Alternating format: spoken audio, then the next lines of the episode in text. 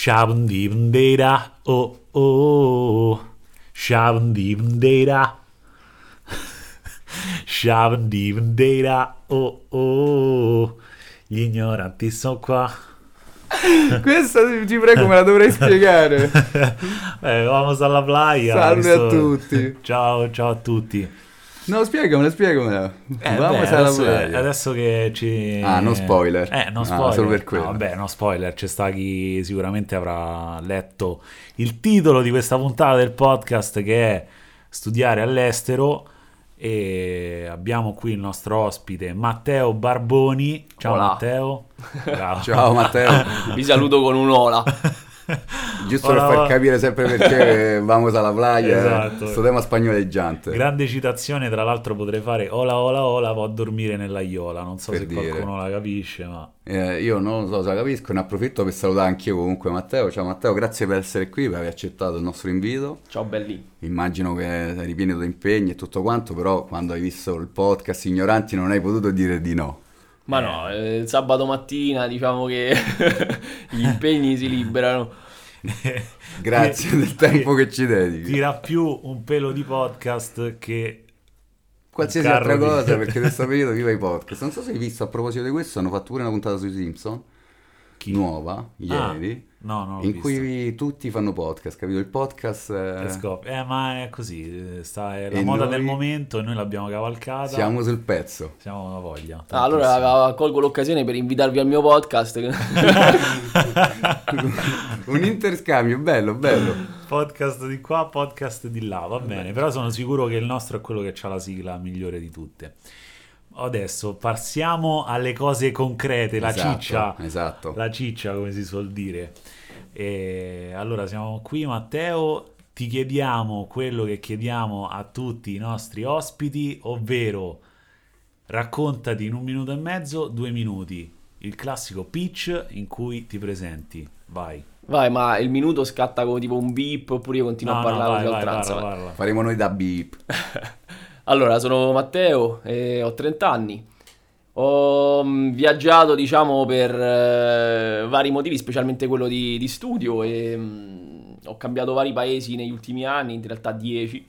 E adesso sono tornato in Italia, dove, diciamo, nella, nella mia città d'origine, eh, dove mi sto, diciamo, reinventando e, e, e così ho, diciamo, accettato di fare questo primo podcast eh, con dei miei vecchi amici e- ed è un bellissimo ritrovarsi in questa situazione. E, mm, e niente, lavoro, sono un dentista e ho- come ho detto già ho studiato fuori e ho anche lavorato fuori. Questa diciamo è la mia- il mio primo anno di ritorno in Italia dove mi sto eh, reinventando ma anche cercando di capire un attimo eh, come andare avanti eh, ripartendo da, da dove sono partito praticamente per, per ridondare questi, questi termini. ok, ok. Si ritorna Vabbè. sempre da dove si parte. Sì, sì, certo. Sì, c'è un momento in cui pensi, ma magari per andare avanti devi andare un attimo indietro e capire magari qualcosa di più di dove sei partito e io ho pensato che sulla soglia dei 30 anni fosse una buona idea. Sì, sì, no, è- ma è molto chiaro. Ma in realtà, sai, è una cosa, non mi ricordo se l'ho detta già in qualche altra puntata, ma avete letto L'Alchimista? Di, sarà, di, No. Di chi? eh, di Paolo Coelho. Ah, ok, no, lo conosco ma non l'ho letto. E praticamente c'è lui, facciamo questo piccolo excursus, c'è il, il protagonista che deve scoprire la formula per trasformare il, il bronzo in oro. Ok. per quello si chiama Alchimista, l'alchimista, e, e parte per un viaggio intorno al mondo e arriva fino in Egitto, alle piramidi, Mhm. bla bla e poi scopre che la formula era nel giardino di casa sua. E allora poi il suo maestro, adesso l'ho letto tanti anni fa, quindi magari dico qualche castroneria, però questo, il concetto di base c'è, cioè il suo maestro gli dice, eh ma, cioè lui chiede al suo maestro, ma cioè ho fatto tutti questi chilometri per tornare a casa mia, cioè nel senso stava dietro, dietro l'angolo la formula e sono arrivato... E il suo maestro dice, sì, ma se tu non fossi partito non avresti visto le piramidi. Quindi cioè non è tanto il punto d'arrivo e dove si va, è, È il è viaggio quello che conta. Beh, è sempre il discorso che la vera felicità in realtà si trova dentro noi stessi, però la devi scoprire, eh, quindi per scoprirla c'è tutta una varia... Cioè, ognuno ha il suo un, vario- percorso. sì, un percorso che devi È fare. assolutamente così. Tutto questo filosofeggiare e tutto questo preambolo Per- soltanto per dirvi del, cioè, questa fa parte della nostra rubrica le eh, esperienze degli italiani all'estero. La rubrica che per È una il rubrica- ha perso- È una Sono rubrica tutte vasta. sottorubriche. E piano piano t- siamo tanti che, che siamo, ta- andati siamo fuori. una marea, siamo una goccia, delle gocce nell'oceano. Esatto. Quindi eh, dicevi come eh, prima che lavori fai il dentista, giusto? Sì. Però hai studiato fuori. Eh, facendo un piccolo passo indietro, un recap. Dove hai studiato? Quando sei partito? Facci un piccolo... Allora, tutto è iniziato l'ultimo anno di liceo, eh, in cui ovviamente eh, ti trovi a prendere delle scelte sul tuo futuro. E io ero praticamente quasi sicuro, comunque sicurissimo che volevo fare qualcosa nel campo medico. Che avrei voluto fare qualcosa nel campo medico. E avevo uno zio odontotecnico, quindi mi ero avvicinato già all'odontoiatria. E... Ovviamente per il cash. E poi sì, ci pensi anche a quello, nel senso... Comunque, comunque eh, io sono fortunato nel senso che avevo una situazione familiare comunque abbastanza buona, nonostante i genitori divorziati, però, però diciamo avevo, mi avevano detto che avevo l'opportunità di studiare, quindi eh, comunque me la, me la dovevo giocare. Ehm, quindi però ci pensi poi nel futuro, dici, oh, di tutti i lavori che, che posso scegliere, magari del- della, della cosa che mi piace, il campo che mi piace, magari qualcosa pure che ti porti un po' di cash, perché Ovvio. alla fine, bene. Eh, alla fine mettiamoci ho- dentro anche quello, giusto? Giustissimo. No, infatti comunque la mia scelta poi alla fine eh, l'avevo, diciamo, selezionata tra odontoiatria e medicina, e solo che medicina la vedevo un pochino più lunga, e poi sempre nella mente di un diciannovenne che comunque Eh, esatto. voleva pure indipendizzarsi perché eh, ovviamente quella è- magari è stata il mio primo motore, magari dire oh no, non voglio più chiedere le cose ai genitori, vorrei eh, essere indipendente. E, mm, e quindi medicina l'avevo pensata, però la vedevo lunga, la vedevo molto lunga, invece odontoiatria mi sembrava comunque ok, Fattibile. tosta però fattibile, a parte il, il grande scoglio del, eh, dei test d'ammissione, praticamente, che quelli li conosciamo qua in Italia. E cioè, avevo amici che erano al secondo anno, terzo anno che provavano, cioè comunque si erano persi gli anni a quell'età. Perdere un anno ti sembra una Eh. cosa proprio tragica. Lo sai se- chi è stato bocciato? anche se poi quando, le- quando ti riguardi indietro adesso dici, mazza, cioè, no, Eh, ci, ci vai, mette un vai. anno in più, non cambia niente, però, No, vabbè. infatti sì. Però vabbè, sì, in quel momento mh, eh, lo, lo volevo fortemente proprio. Ok, e, E come quindi- sei arrivato da, da Latina alla Spagna? E Vabbè, quindi- Spagna dove di preciso? Allora, mi fece male il dente del giudizio, andai dal dentista e, e mi disse che il figlio stava studiando a Madrid. Allora, io Ah. siccome ero interessato, ho aperto un po' le orecchie perché comunque quello era una delle cose che volevo fare e ho scoperto che quello era tipo maggio e ho scoperto che c'erano i test d'ingresso in Spagna che erano a maggio. È un'università molto bella a Madrid, mi ero andato a vedere un po' il sito, campus eh, bellissimo, vabbè, stile americano, vedi quei campus così con i giardini, le Che cose, figo. residenze, ab- laboratori di chimica e biologia eh, eh, che ci stavano mh, eh, praticavi su cadaveri, Morti. su cose. Sì, vabbè, alla fine quelle- se il campo medico c'è anche quello, quindi Prima o poi dici. però sì, nel senso da, da appassionato, da, da studente, comunque sono cose che ti, che ti stimolano. Alla Eh fine beh. Nello studio la, la motivazione, ma anche nel lavoro dopo, però nello studio specialmente la motivazione è tutto. C'ho una curiosità, un attimo, una digressione. Ma sono tanti i cadaveri che ci stanno? Allora, per esempio, in Spagna poi ovviamente eh, non, non è per cominciare a parlare male dell'Italia da subito. Ecco. però ovviamente in Italia certe cose non si possono fare perché ci abbiamo sempre... La chiesa. Oh, esatto.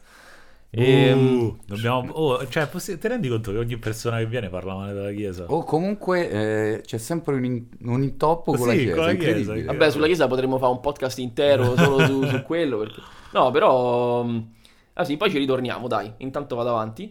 E, mh, e praticamente. non- Sì, a, a livello di, di studenti, cioè a livello di motivazione, e studio, progressione del- diciamo, della scienza, sì, cioè, si, può, si può lavorare su alcuni cadaveri. Ma ce ne comunque- stanno tanti. Dico, Quelli perché, sono- allora, cioè, io i cadaveri chiedo- freschi cioè, a me non verrebbe mai in mente di donare il mio corpo alla scienza.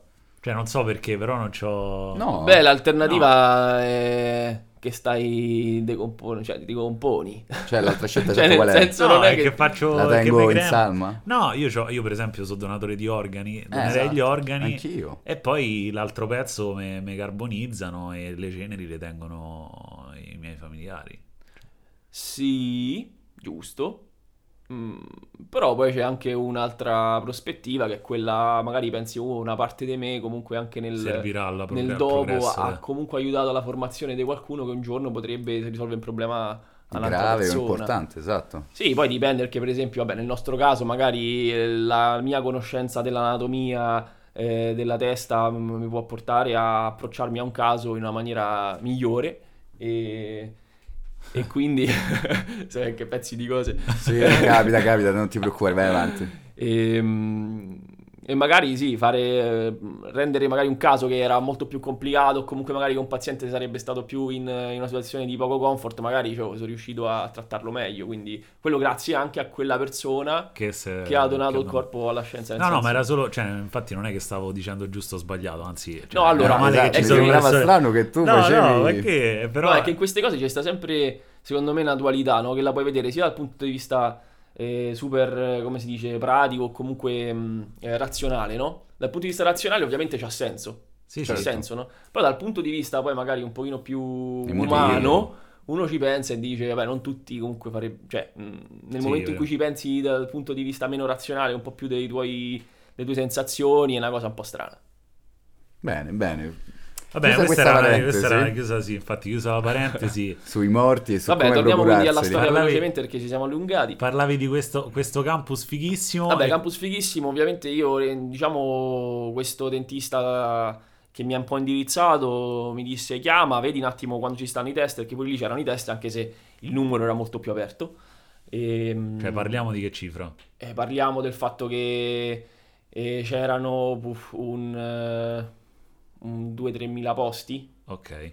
mentre Beh. per esempio a Roma c'erano, tra, tra le varie università, c'erano un centinaio di posti su 5-6 mila richieste, diciamo, quindi eh, si capisce il livello di competitività del, del test. Frecciatina numero Ma a due. questo punto, però sì, a questo punto la mia domanda è, però servono, cioè, alla Spagna servono Allora, il ragionamento che feci io è questo. No, in realtà la Spagna ci campa un po' sopra.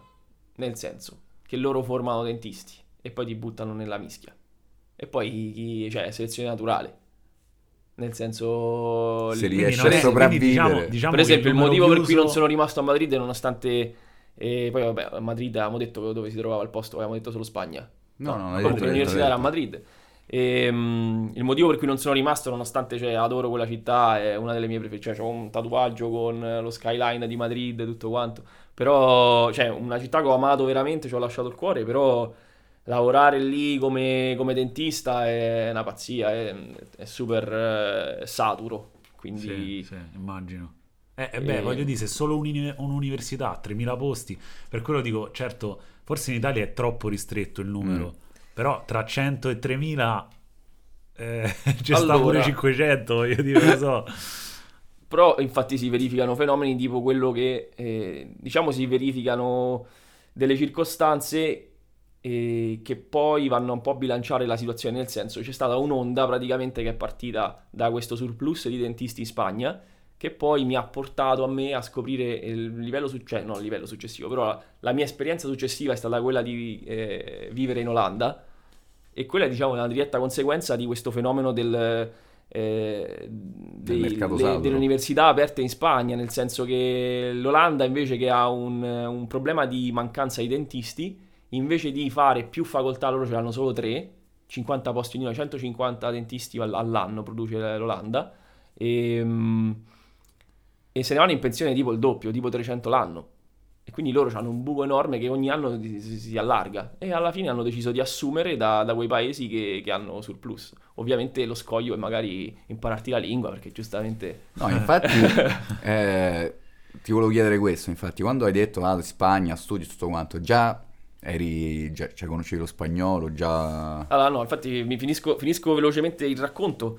E quindi io ho appreso, diciamo, di questa possibilità. Era giovedì. Ho chiamato, mi hanno detto che non c'era, comunque che per quei test ormai non c'era più posto e avrei dovuto aspettare perché comunque ci stava una, una sessione di test a maggio, una sessione di test a settembre come, se, come diciamo in Italia.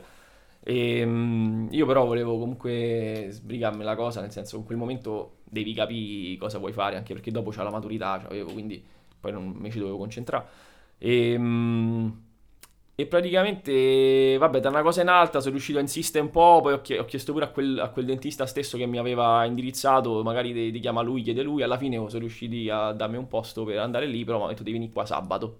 E quindi io dal giovedì al sabato... Hai detto adesso in due giorni imparo lo spagnolo. No, no, alla fine sono andato lì, no, il, un test era in spagnolo, un test era in inglese. Ah, ok. E, però vabbè, lo spagnolo alla fine eh, te la cavi. Nel senso che basta avevo, basta avevo fine. Avevo, no, questo è un grande mito perché poi questo è un grande mito che abbiamo noi e una professoressa che conobbi poi al primo anno che, che, veniva da Cuba, quindi aveva un accento spagnolo un po' particolare e loro non usano la S.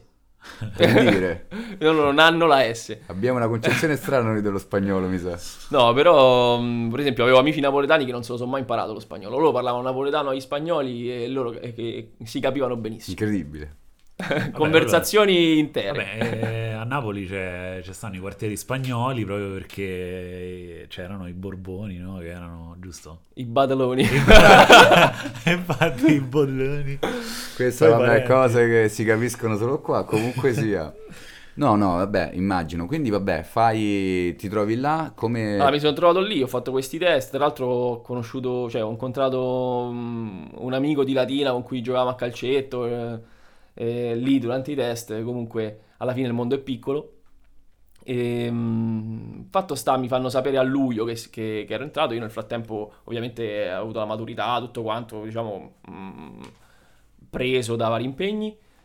E, e, ovviamente dovevi pagare la matricola per iscriverti. Quindi io in quel momento mh, mm, mi sono preso qualche giorno e ho pensato proprio, vabbè, se eh, decido di fare questa cosa, vado diciamo all-in. Eh certo, certo. Non è che mi metto a pagare la matricola, poi aspetto, faccio, faccio, i test a settembre in Italia, se non entro vado là o se entro, cioè, alla fine ho detto... Senza piano B. Esatto, ho detto, cioè, o, o decido e faccio quello, anche perché comunque eh, significava magari, che ne so, mh, farti un paio di settimane, nel frattempo, cioè quello che, il tempo che ti rimaneva agosto, magari lo investivi a studiare un po' di spagnolo se volevi andare lì, o se non lo investivi a studiare per il test... Eh, eh, di settembre. Bisognava studiare a prescindere. Sì, comunque, comunque devi studiare, comunque devi studiare tutta la vita, pure, pure adesso.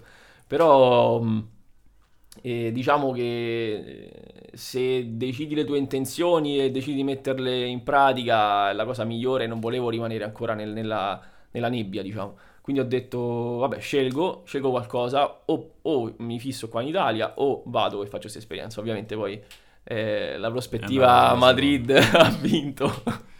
Ok, e la matricola di che, di che retta stiamo parlando? Allora, la, per, no, per iscriversi, seguire... per esatto. iscriversi ah, questa era un, un'università di Madrid che tra l'altro è Alfonso X si chiama, se qualcuno ha la curiosità. Esatto. E nell'anno in cui ho, ho, iniziato io, che era il 2010, eh, la matricola per iscriversi era 1000 euro. Quindi quelli, se tu ti iscrivevi e poi non ci andavi, comunque quelli non te li davano. Mm-hmm. Però quello era per avere veramente la riserva de Plaza, si chiamava, le, le, riservavi sì, il posto. Sì. Esatto. E poi la retta invece mensile eh, si basava, cioè in parentesi, ogni, tu pagavi i crediti formativi. Quindi che ne so, ehm, un credito costava un tot, tu dovevi raggiungere un minimo di crediti l'anno per prendere gli esami quelli successivi, quindi alla fine tu ci potevi mettere anche più, più anni, comunque se andavi tutto a paro ci mettevi 5 anni perché poi quando l'ho fatto io era ancora 5 anni, adesso la odontoiatria è diventata 6 anche, anche in Spagna. E, ehm, e se eh, non eh, passavi qualche esame, dovevi ripagare i crediti certo. che non certo. avevi passato. Ah. E quindi, quindi motivazione extra. continua. È per quello, per quello dicevi... fatto, stato velocissimo.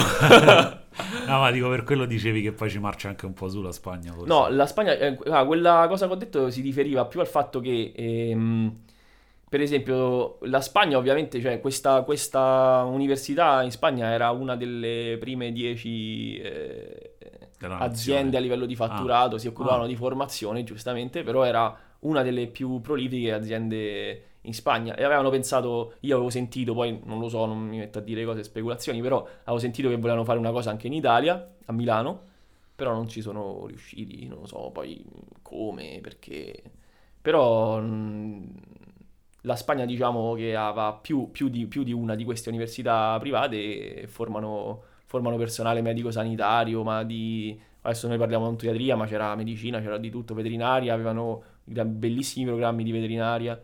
E poi vabbè, un'altra cosa che a me mi ha attratto tanto, non solo vabbè, l'esperienza fuori, ovviamente Madrid, che comunque è cresciuto a Latina, in una piccola provincia, comunque è, è una, una bellissima È un bel passo, è un bel passo. esatto. Eh, infatti parliamo anche un po' della città, di come ti sei trovato, delle opportunità che offre, Beh, delle ma- esperienze che Bendici hai fatto. Madrid. Eh, Eh, Madrid bendici l'ho, Madrid. l'ho conosciuta piano piano perché ovviamente appena arrivato l'università si trova, il campus si trovava in un piccolo paesino fuori Madrid.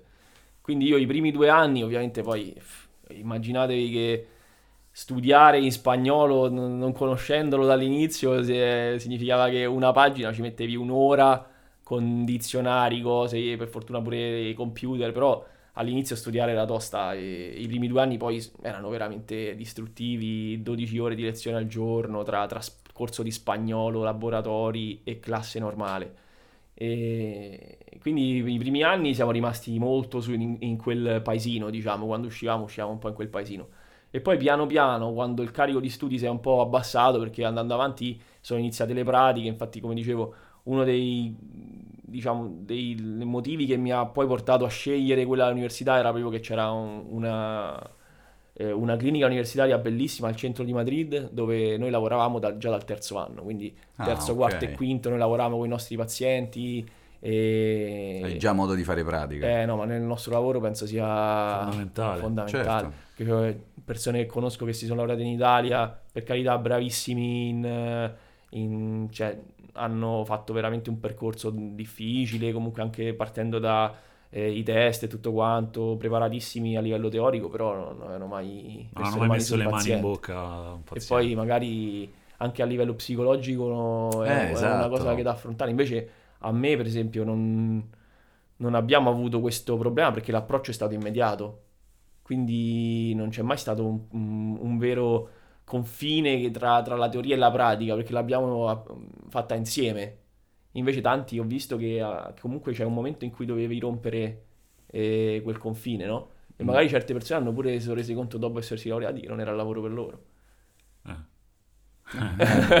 e rimani esatto questo silenzio e questa è una cosa che eh, non so se ci hai fatto caso pure tu Simone è già capitato in passato no? Di altri ospiti che ci hanno detto lo studio e tutto e poi la pratica è sempre un poi lui è il primo che ci dice che durante lo studio c'è anche la pratica niente stiamo, stiamo vendendo così bene capito la Spagna Una grande riflessione questa. eh esatto Beh, penso che certi, certi mestieri abbiano bisogno proprio primario della pratica. certo quindi- certo però è bello vedere come là è già così Sì, sì, eh, no, infatti, ma... organizzato in modo tale che, vedi, come dice lui, esci da là e non hai quella paura di affrontare, tra virgolette, il paziente.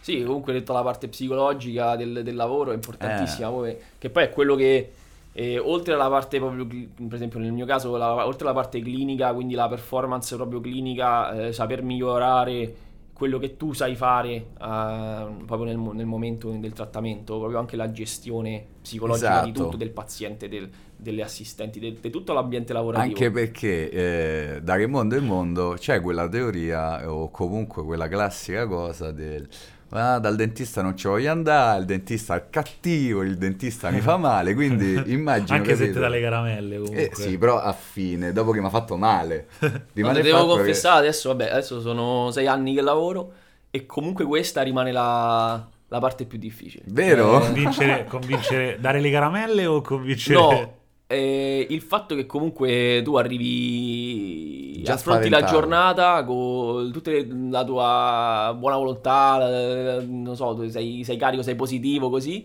però ogni persona che entra comunque o vabbè no, non tutti, eh, perché poi ci sono tanti Ah. che se la prendono bene, ovviamente. Non si fa mai tutta Ci sono tanti che chiacchierano, eh, però tanta gente arriva molto nervosa, arriva che non vuole stare là, che, che si sente che, che sta facendo una cosa proprio contro natura e tu devi piano piano lavorarci psicologicamente, anche solo per fare accettare a loro il fatto che sono venuti. E secondo te Secondo te da che cosa nasce questa paura quasi atavica Esatto. del dentista? E allora, Il dolore, sicuramente so che- eh, il fatto che l'odontoiatria sia evoluta moltissimo negli ultimi 10-20 anni, per fortuna, perché prima mi hanno raccontato, io ho pazienti eh, attuali che mi hanno raccontato che 10-20 anni fa eh, eh, un dentista gli ha fatto l'estrazione, cioè ha tolto un dente senza anestesia, o comunque cioè, senti delle cose che da persona che magari si è eh, laureata da poco, comunque mh, nuova concezione, nuova generazione, e senti delle cose che dici no, assurdo, ma anche a livello di io, no? A volte mi metto a pensare che fa, comin- pre- prendo un paziente e ci, fa- ci tolgo un dente senza anestesia, ma che problema ho?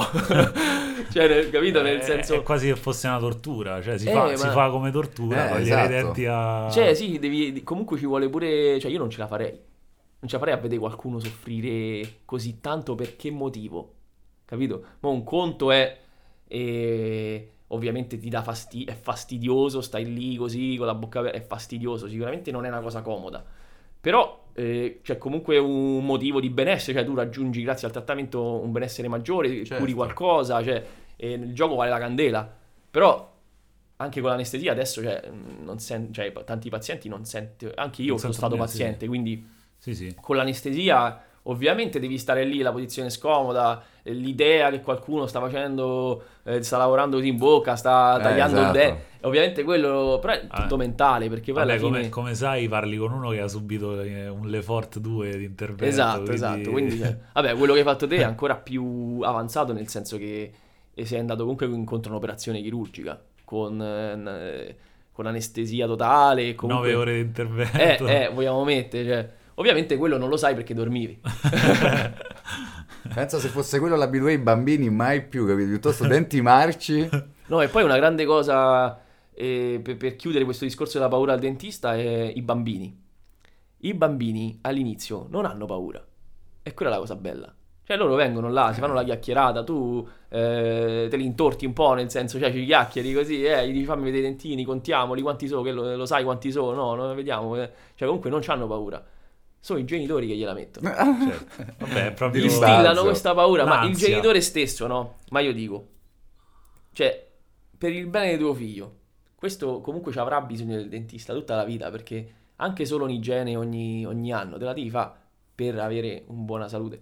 E, e perché poi il 95%, ma veramente di, ma pure di più di quello che facciamo noi è prevenibile. È tutto prevenibile se c'hai una buona igiene, ovviamente. Ovvio, ovvio. E tu già tuo figlio a 4 anni gli metti sta paura, cioè veramente l'hai condannato a dover andare sempre ai dentisti, a pagare E tanto. e la cosa grave è che probabilmente sta, sta paura poi si coltiva, capito? E si passa di figlio in figlio. Sì, è una Poi, cosa vabbè, culturale. Ma l'ansia, ma, vabbè, ma l'ansia dei genitori che li passano ai figli, mo è, è- supera anche la questione del dentista, cioè proprio Certo, generico, esatto, no? esatto. Cioè, l'ansia deriva proprio da quello, magari da una... Da un... Tu che leggi tanti libri di crescita personale, eccetera, lo, lo sai sicuramente. Sì, l'aspetto mentale è, è tutto anche lì. Ma infatti lo volevo, lo volevo dire, sai, ho notato che tutto quello che racconta, che ci dice, lo fa sempre con quel mood molto da... Zen. eh, no, del tipo, prendilo, fallo, eh, credici. Da, da cosa? Da Tony Robbins. Capito? Non so Tony se- Robbins. Non so se... Sei Tony Robbins. Ma è molto Eh, così capito? lui, sì, sì, lo vedo voglia. molto del... Devi Allora- Vedi, prendilo, fallo, do sei, it. sei The Wolf Il fatto, il fatto è che quando io sono riuscito a fare È questo bella approccio, sta cosa, eh, attenzione, nel senso è un complimento, e mi piace molto sta cosa. Allora, eh. quando sono riuscito a applicare questo approccio ho sempre ottenuto risultati. Il problema è che a volte non riesco a controllare questa cosa. Cioè, quando puoi e riesci a controllare questa cosa, funziona di solito nel mio caso, cioè nella mia vita, poi vabbè, ovviamente nelle circostanze diverse. Però poi sì, diciamo che la parte mentale è sempre quella eh, fondamentale. Nel senso, se quel, se hai quel, quella chiarezza in testa, poi vai e bene, cioè, prima o poi a sbatterci la testa qualcosa. Penso che questa fuori. sia una di quelle cose basiche per fare un'esperienza così all'estero, comunque come dicevi tu, cioè Sì. lo studiare, avere in testa l'obiettivo, al di là del fatto che sei a Madrid, del fatto che immagino avrai visto un sacco di belle ragazze, un sacco di belle feste, Yeah. eh, riuscire a rimanere Commenti. così focus, cioè così concentrato, penso non sia facile. No, in effetti no. Senti, visto che abbiamo un po' divagato e stiamo arrivando al termine della puntata, eh, Madrid. Mm. Cioè, se mi- vuoi vendere, vuoi convincere una persona, ma a parte quello che, tutto quello che hai detto, perché magari una cosa che non abbiamo affrontato è, cioè, questa università che hai fatto è un po' d'elite, diciamo. Cioè, non è Eh, proprio una cosa che possono affrontare. Allora, no, comunque, ah, sì, no, avevamo detto poi la retta, comunque un 1200 al mese alla fine Ok. erano da pagare. Sì. Quindi alla fine della fiera tutto circa, senza essere bocciato a sono nessun circa esame. 100.000 euro. Senza essere bocciato. Se venivi bocciato agli esami, ovviamente poi dovevi ricomprare i crediti e pagavi di più. Eh, ok, quindi diciamo che non è poco. In Però- 5 anni, sì, considerando eh, l'università e comunque pagavi l'affitto e comunque vivevi fuori, sì. e, mm, Vitto, alloggio, certo, tutto eh quanto sì, devi mettere in conto. tutto, è un bel, un bel investimento, diciamo. Eh, Quindi piuttosto che vendermi l'università, vendimi la città. Cioè, La città, convincimi eh. ad andare a Madrid a, A fare un'esperienza, esatto. Anche all'università pubblica, non per forza a quella privata. Certo, no, vabbè, l'università, cioè, l'università, che sto a dire.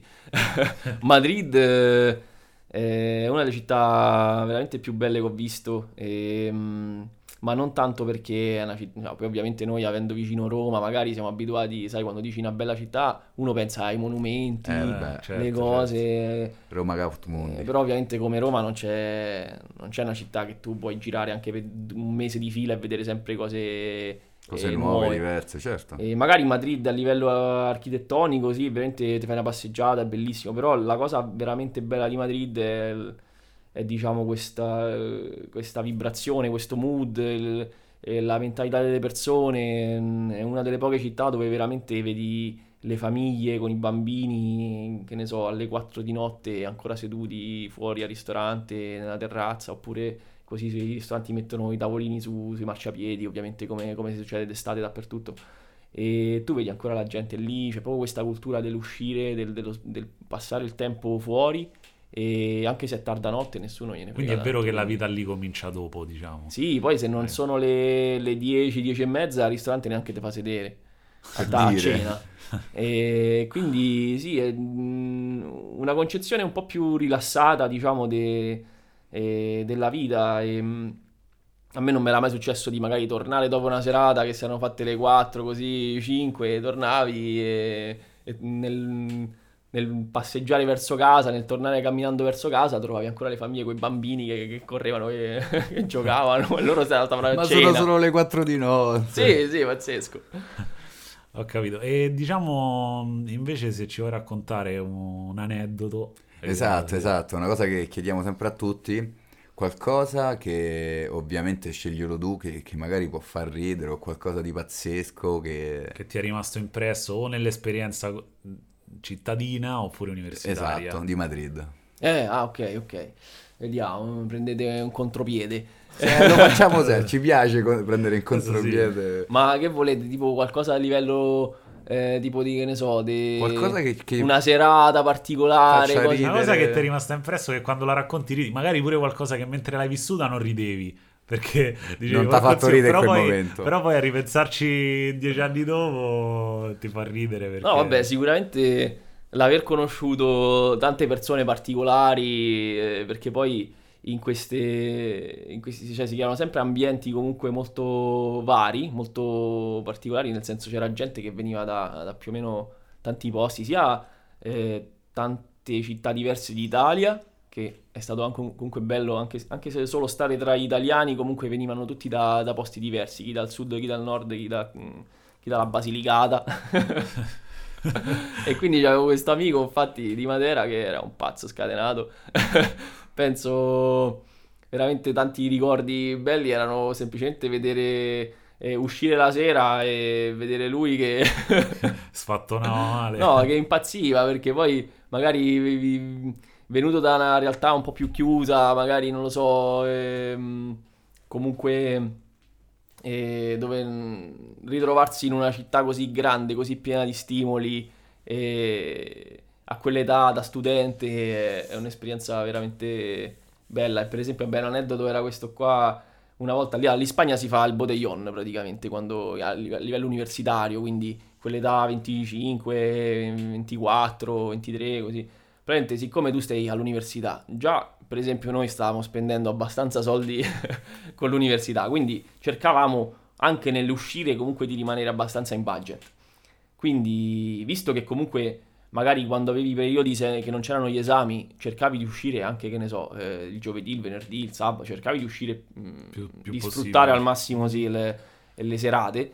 E, e quindi non è che potevi andare al posto, pagare 15 euro d'ingresso più ogni consumazione 10 euro, cioè alla fine non potevi spenderti 80 euro ogni volta che uscivi, cioè dovevi rimanere in budget.